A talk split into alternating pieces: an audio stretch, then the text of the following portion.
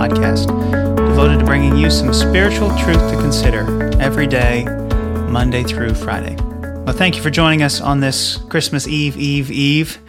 Uh, it is a joy to open the Word of God with you today.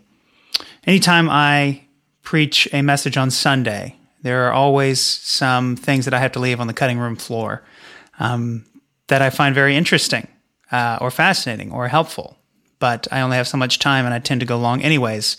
Um, so be glad these things are there, but I like to take advantage of the Let's Talk the day after I preach to kind of point out some of these things that I find interesting or I think might be helpful. And so today that passage is going to come from Romans 15. We're going to read verses 8 through 13. And the last verse is the one that caught my attention. Uh, as I was talking about peace in the context of these you know other Advent words, I was struck by how many passages I found where many or most of them occur together. And so we're going to see that in our last verse this morning, but let's kind of give some context. This is Romans 15, starting in verse 8, which says, For I tell you that Christ became a servant to the circumcised to show God's truthfulness, in order to confirm the promises given to the patriarchs, and in order that the Gentiles might glorify God for his mercy, as it is written, Therefore I will praise you among the Gentiles and sing to your name. And again it is said, Rejoice, O Gentiles, with his people. And again, praise the Lord, all you Gentiles, and let all the peoples extol him. And again, Isaiah says, The root of Jesse will come, even he who arises to rule the Gentiles, and him will the Gentiles hope. And then here's verse 13 May the God of hope fill you with all joy and peace in believing, so that by the power of the Holy Spirit you may abound in hope. So, a few things that I think are worth noticing here. We'll talk about it briefly and then pray and go on with our day.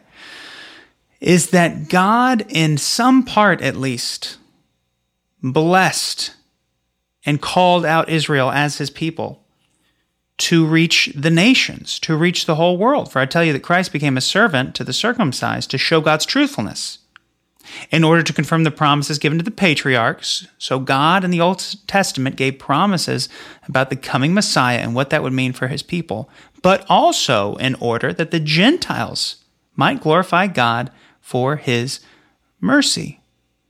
God reached and blessed and had a relationship with Israel for their sake, but also for your sake and for my sake. God had a plan for us through what he was doing for ancient Israel and giving them the promise of the coming Messiah. And Christ, as we see here in this passage, is the fulfillment of these promises. And then he goes on to list some of them. I will praise you among the Gentiles and sing your name. Rejoice, O Gentiles, with his people. Praise the Lord, all you Gentiles and let all the peoples extol him. So when the angel comes to the shepherds and tells them that there's good news of great joy, which will be for all the people. Glory to God in the highest on earth, peace, goodwill with those on whom his favor rests. All peoples, not just Israel, that's, that's all people. People around the world can place their faith in God, can praise God for his mercy, as the passage says, and receive relationship with him. And then this last promise comes from Isaiah 11, right after the section where it says that the knowledge of the Lord will cover the earth like the waters cover the sea. And it says, The root of Jesse will come, and even he who arises to judge the Gentiles, and him will the Gentiles hope. Now, this passage is focusing on hope. So maybe this is why it wasn't the best one to use for my Peace Sunday.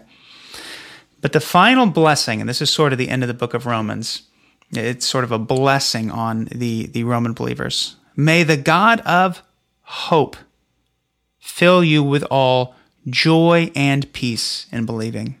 Hope, joy, peace. So there's three of our four Advent words. And they're all linked together. In a way, they're inseparable.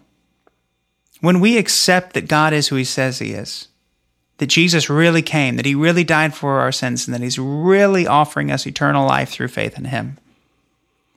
We can then have a joy and a peace in our belief in him that nothing can take away from us. Because no circumstance, no power in heaven and earth can separate us from God's love once he has sealed us with the Holy Spirit, as it says here, so that by the power of the Holy Spirit Once we place our faith in Christ, we have the life of God in us through his Spirit. Nothing can separate us from that. If we were alone in a prison cell with no light to see, no Bible to read, we would have within us the very life of God. And we might, through his power, find joy and peace in knowing that whatever circumstance we're facing now, God is going to work it for our good. And one day we will spend forever in paradise with him. And so that gives us reason for hope, even us Gentiles. And so that's the blessing that may the God of hope fill you with this joy and peace in your walk with Christ, so that by the power of his Holy Spirit you may abound in hope. Hope that Jesus, who came the first time, is coming again, and that he offers you now hope and joy and peace. And so, what's missing from our Advent words? Love. And everything we see here is motivated by the love of God. Because God loved, God gave. And so we have reason to hope. We have reason to experience joy and peace in our good God. So, Lord, we thank you for your word. We thank you for the many blessings you give us. We thank you for hope, joy, peace, and love, which are found in you and that nothing can take away from us. Help us to carry that with us each and every step of this Christmas season that you might receive the glory. Glory to God in the highest. We praise you for it in Jesus' name. Amen. Well, thank you for tuning in to another edition of Let's Talk Church Family. You are loved. Have a blessed day.